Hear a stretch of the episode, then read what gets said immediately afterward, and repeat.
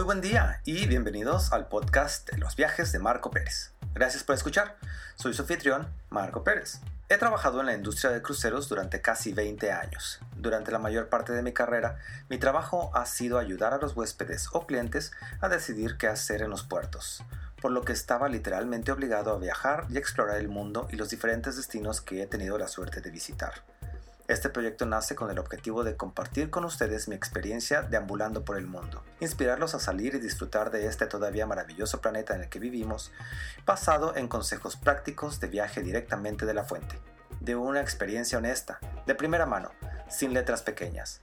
Espero que se involucren con este proyecto y que con suerte crecerá en base a su participación. Puedes encontrar los viajes de Marco Pérez en Facebook, Instagram y Twitter. Por favor, échales un vistazo, dales me gusta, comparte, disfruta y déjame saber lo que piensas.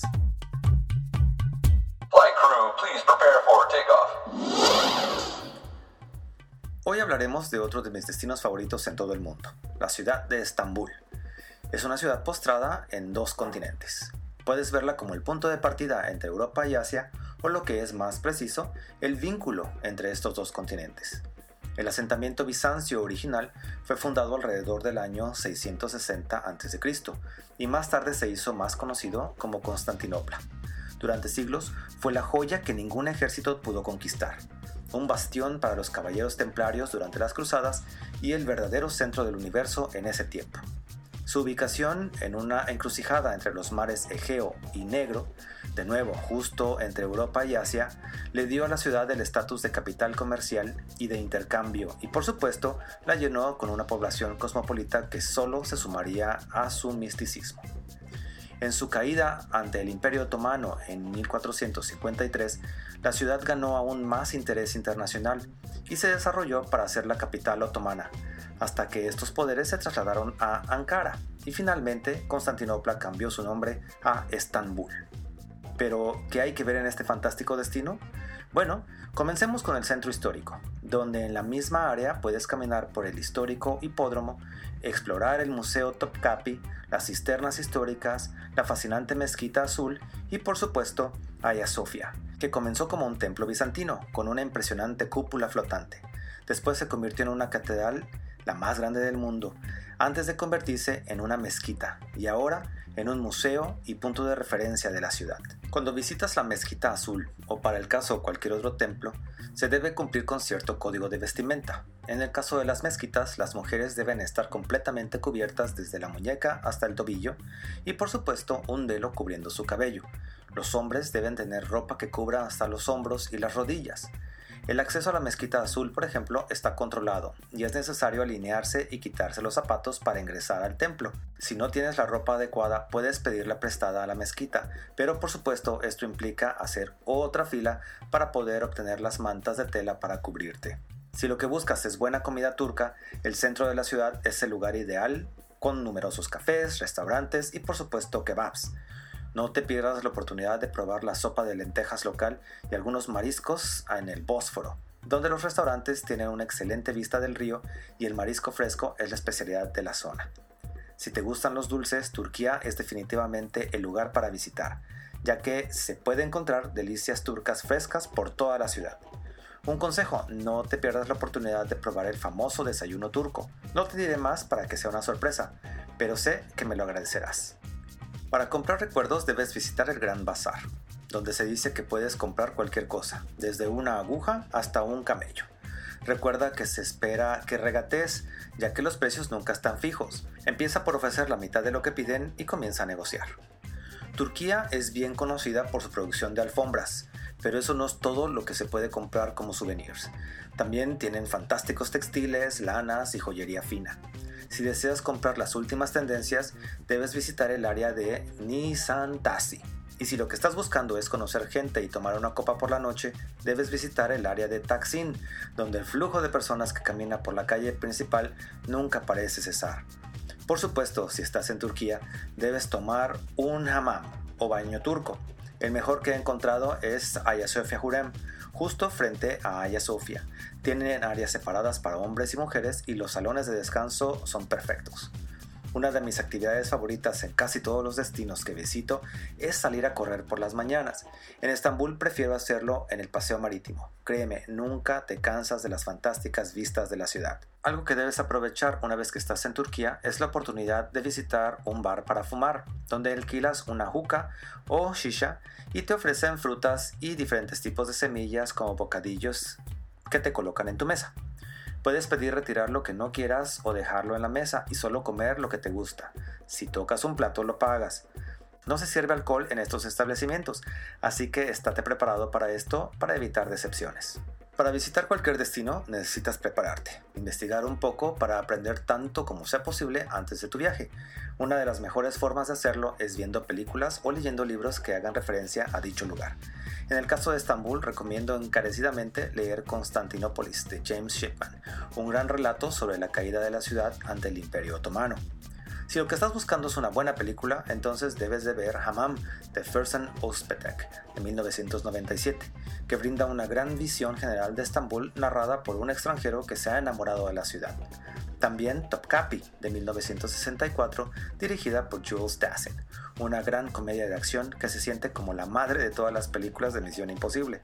Y por supuesto, los éxitos de taquilla Taken 2 de 2012, dirigida por Oliver Megaton, y también desde Rusia con Amor, de la gente 007, dirigida por Terence Young en 1963.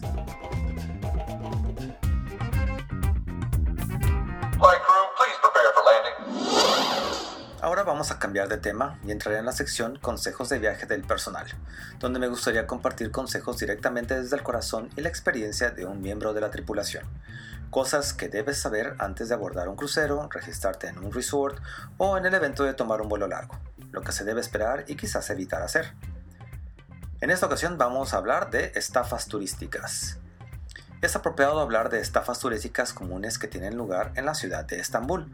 Por supuesto, no solo en este fantástico destino estás expuesto a estafas como estas, sino que son especialmente comunes ahí. El lustrador. Un amigo y yo caminábamos una vez por la calle unos metros detrás de un hombre mayor que llevaba una caja para limpiar zapatos. De repente vimos como un cepillo de madera se había caído de la caja y por supuesto llamamos la atención del hombre. De hecho, mi amigo tomó el cepillo y se lo entregó al anciano que estaba muy muy agradecido por el gesto y ofreció a darnos un lustrado de zapatos como forma de agradecimiento. Le negamos gentilmente el servicio y seguimos caminando. El anciano nos siguió un par de cuadras insistiendo en su propuesta, hasta que tuvimos que poner un alto y ser más firmes con el hombre, a lo que sin rodeos pidió dinero como caridad. Luego, al compartir la experiencia con los lugareños, nos enteramos que el cepillo caído es una técnica para conseguir clientes. Ofrecen el lustrado de zapato gratis, pero luego presionan para cobrar servicios extras, piden dinero de caridad o robar al cliente. ¿Qué hacer? Llamen la atención de la persona hacia el cepillo, pero no lo toque y continúen caminando. El guía de bares. Esto le sucedió a un par de colaboradores que afortunadamente pudieron escapar y contar la historia. Salieron a tomar algo en la ciudad. Cuando se detuvieron para tomar un bocado rápido, un joven local comenzó una conversación con ellos. Después de algunas risas, el hombre les preguntó qué estaban haciendo después y les dijo que él iba a tomar una copa y podría mostrarles los bares si quisieran. Por supuesto, si estás en un país extraño, sería una comodidad tener un local mostrándote los alrededores, así que aceptaron y siguieron al hombre a un bar, donde ordenó varias rondas y continuó la conversación. Un par de damas se acercaron y se sentaron a la mesa y también pidieron bebidas. De repente, el nuevo amigo deja la mesa y nunca regresa. Lo siguiente que saben es que el camarero se les acerca con una factura de cientos de dólares por todas las bebidas para toda la mesa. Cuando rechazaron los cargos, fueron amenazados con cuchillos para ser obligados a pagar la cuenta del bar. De alguna manera, negociaron con el personal del bar para llevarlos al barco, ya que allí era donde obtendrían el efectivo para pagar. Por supuesto, al entrar al área del puerto, solo se permitía entrar al personal del barco, y las personas del bar tuvieron que quedarse afuera esperando por su paga. Creo que aún están esperando porque estos tipos nunca salieron a pagar lo que les cobraban indebidamente. ¿Qué hacer? Como alguna vez te lo dijo tu mamá, no hables con extraños. Ok amigos, y ahora vamos a una sección que ha gustado mucho y ustedes me han pedido que sigamos eh, encontrando gente que nos, eh, que, nos sirva de embajadores de su tierra. Y en esta ocasión estoy con un fantástico amigo, un muy querido amigo de hace varios años, Giovanni Briseño. ¿Cómo estás Giovanni? Muy bien Marco. Giovanni nos va a, bueno, hemos contactado porque Giovanni nos va a platicar todo lo que debemos, debemos de saber acerca de su ciudad natal. Ahora vamos a, viajar por la tierra y vamos a ir a otro destino y vamos a aprender todo lo que necesitamos saber sobre Santa Marta en Colombia. A ver, Giovanni, platícanos. Bueno, muchísimas gracias por esa introducción. Eh, para los que no conocen, Santa Marta es una ciudad una pequeña ciudad localizada en la costa norte del Caribe colombiano. Se han escuchado hablar de Barranquilla, de Cartagena, pues ahí también está Santa Marta, una de las ciudades más antiguas también de toda Sudamérica y ahí es donde, donde yo vivo. Ok. Y bueno, ¿qué es lo que hay que hacer o qué, qué, hay de interesante en Santa Marta? ¿Por qué la gente debería visitar? Bueno, Santa Marta tiene la magia de tener casi todo somos una ciudad privilegiada, pues estamos a orillas del Mar Caribe y el único lugar en el mundo donde se encuentra una montaña con nieve perpetua a orillas del Mar Caribe es en, Santa Marta. Esto nos permite tener una variedad de climas, desde las nieves perpetuas y el frío allá hasta el calor del, del Mar Caribe. También esto nos permite tener una gran variedad de ríos, una gran variedad de playas, una gran variedad de, de vegetación, de fauna y, de sitios con arqueología también, porque tenemos eh, una gran herencia cultural de los indígenas Tairona, que fueron que, los que habitaron esta, esta región del país. Unas hermosas terrazas hechas en piedra que, que nos hablan de lo que fue en su época la magnificencia de esta importante cultura. Eso es Santa Marta. Es playa, brisa, mar, montaña, cultura, tradición, historia, naturaleza, fauna, flora, todo eso. Ahora decías eh, que Santa Marta es una ciudad muy antigua. Eh, fue fundada por españoles. Sí, la historia de la ciudad data, la fundación está en el año 1525, mucho antes que, que Cartagena. Y, y también eso nos ha permitido tener una gran herencia arquitectónica en el centro histórico, eh, con, con, edificaciones que, que, datan de la época colonial, también de la época republicana. Y ahora, el, me supongo, todo el centro de la ciudad es, es estilo colonial. Eh, tiene un poco de los dos. No es, eh, si ya conoces Cartagena, pues no es una, no tiene una fortaleza o las murallas como las que protegían la, la, ciudad de Cartagena, pues Cartagena fue un puerto muy clave durante la, la conquista española, eh, pero Santa Marta no. Santa Marta no tuvo esa, ese posicionamiento geográfico eh, tan importante como lo tuvo como lo tuvo Cartagena y pues no, no se erigieron murallas que protegieron eh, que protegieran el centro histórico de la ciudad. Tenemos edificaciones antiguas, sí, pero no tantas como Cartagena. No, pues suena muy interesante. Habrá que visitar entonces tanto la ciudad como ir a una excursión afuera de la ciudad y conocer los sitios arqueológicos también. Claro, claro. Eh, si puedes venir aquí a la ciudad, puedes visitar eh, los edificios históricos, la Catedral de Santa Marta, tenemos iglesias también muy, muy, muy antiguas. Eh, la casa de la aduana que está a una, a una cuadra del, del mar, que también sirvió eh, como la primera casa donde se recaudaban los, eh, se hacían todas las vueltas aduaneras cuando los, los barcos llegaban a la ciudad. También está la Casa de la Cultura, el antiguo Hospital San Juan de Dios, el... Ya. Y ya para ver si quieres una, una experiencia un poco más de naturaleza, pues te puedes ir hacia, hacia las montañas a descubrir cualquiera de los, de los ríos que tenemos. Tenemos muchos ríos que bajan desde la Sierra Nevada, como el río Palomino, que ya está un poco más cerca del departamento de La Guajira, el río Don Diego, donde puedes hacer alta aves, mm, eh, observar aves, puedes caminar en, en, la, en medio de la, de la selva que tenemos aquí. Puedes descubrir ruinas de, la, de una ciudad que fue eh, donde habitaron los indígenas Tairona. Ese se llama Taironaca. ahí pues descubrieron, hicieron, los arqueólogos empezaron a reconstruir las, las terrazas en piedra que hacían parte de esta, de esta ciudad donde ellos vivían y hay muchísimos, eh, muchísimos eh, objetos que se han encontrado ahí. Y también está, pues terminas de, recorrer la arqueología y bajas al río, tomas un baño o tomas un paseo en bote y subes eh, a la parte alta del río o bajas hacia el mar o también simplemente te pones a nadar o tomas un flotador y haces tubing y eso, eso es demasiado demasiado interesante. También hay otros pueblitos, el pueblito de Huachaca, el pueblito de Buritaca, y las miles, miles, miles de playas para, para relajarse. Está el Parque Nacional Natural Tairona, que tiene las playas más hermosas de todo el mundo. No es porque yo viva ahí, sino es que, es que de verdad las tiene. Tiene, tiene muchísimas hectáreas de, de selva completamente virgen. Puedes llegar ahí a hacer observación de aves, a caminar, eh, a hacer... Eh, a caminar en, en medio de la selva, observar los animales, observar las plantas. También puedes, en la noche se ven, las, la bóveda celeste se ve súper hermosísima porque no hay electricidad ni nada y las estrellas brillan más. Puedes irte de camping, puedes em, eh, también subir hacia, otra, hacia otro asentamiento donde estaban los indígenas. Es, es, demasiado interesante. Puedes ir hasta hacer, puedes nadar, hay playas en las que se puede nadar, hay playas en las que no se puede nadar. Puedes hacer buceo, puedes hacer snorkeling o careteo. Es muy, muy, muy interesante. O sea, definitivamente súper variado. Hay muchísimas opciones que hacer.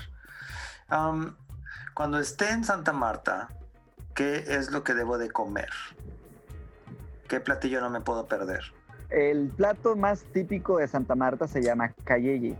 Es un plato hecho con banano verde. Aquí le decimos guineo verde. El mismo banano que tú comes maduro, aquí cuando está verde, se cocina en agua y cuando está listo eh, se ablanda, se machuca con, como si fuera un puré de papas, pues le añades mantequilla y queso costeño y eso es manjar de dioses, se lo puedes comer con carne o con pollo o así solo, con pescado. Eh, también con el guineo, verde, guineo verde hacemos patacones o tostones, que son eh, bananos fritos, y también eh, tajaditas de, de, banano verde. Eso también tenemos una gran variedad en cuanto a la, a la, a la gastronomía, pues los frutos del mar o los mariscos, los pescados. Sí. Tenemos una gran variedad de peces. El mío es mi especial favorito, el pargo rojo. También está la sierra te la comes con un plato de arroz con coco, que es un arroz típico de aquí, con una ensalada o, y eso es genial. Ok, bueno, ahora como para terminar, ¿cuál sería la mejor época del año para visitar? ¿Cómo es el clima normalmente? El clima normalmente es cálido, no tenemos estaciones, sino una temporada de lluvias eh, la gente generalmente viene en temporada alta en Colombia, pues a final de año, en los meses de diciembre, enero, eh, Semana Santa, vacaciones de mitad de año, junio, julio, en octubre y noviembre, diciembre. Pero la ciudad se puede visitar en cualquier parte del año. Bueno, las, las temporadas de lluvia lo hacen, ah, la hacen variable, pero igual, Puede visitarse eh, en cualquier momento. La temperatura siempre está rondando los 30 grados en promedio, lo más bajo que puede ser 29, 28 grados Celsius y lo más alto 36, 37. Hay que llevar shorts, shorts y, ropa ligera. Y ropa ligera, a menos que te vayas para la montaña, ya te, te, hagas en un clima más templado y ya te arropes un poquito más. Pues definitivamente suena como que Santa Marta es un lugar para visitar por más de un par de días. Hay que planear. Eh, ¿Qué tan lejos está de Barranquilla de nuevo? Estamos a aproximadamente 100 kilómetros de Barranquilla, quiere decir que conduciendo en, o en autobús puedes tomar dos horas. Y Barranquilla y Cartagena está otras dos horas, así que Cartagena y Santa Marta están separadas como cuatro horas. Mm, ya, no, pues ahí luego, luego entonces. Ok, Gio, ¿algún mensaje, mensaje final que quieras dar a nuestro auditorio? pues que no duden en visitar Santa Marta. Eh, si les interesa la cultura, la naturaleza, la etnografía, todo eso lo tenemos acá. Aparte de estar cerca también de Barranquilla y de Cartagena, tenemos la literatura de Gabriel García Márquez. Si leyeron su obra Cien años de soledad, El pueblo de Macondo, pues aquí está cerca toda su obra macondiana y todo ese espacio que lo inspiró a escribir eh, varias de sus obras en su ciudad, en su pueblito natal llamado Aracataca, que está a hora y media acá de, de la ciudad. No, pues definitivamente te voy a ir a visitar porque soy un, fan de García Márquez. Aquí ven. Así es que hay que ir a Aracataca. Hay que ir a Aracataca, ahí se encuentra la casa donde, donde él creció y también muchísimos de los lugares que, eh, que si has leído su obra vas a identificar. Sí. Ya, no, pues sí, definitivamente. Ya está en la lista entonces. Ya sea que te guste el turismo de playa o de río o adentrarte en la selva o observar aves o simplemente relajarte en una finca, tomar el mejor café del mundo que es el café colombiano o disfrutar cualquiera de los, de los sitios históricos que tenemos acá y descubrir nuestra cultura y nuestra gastronomía, pues Santa Marta es el lugar.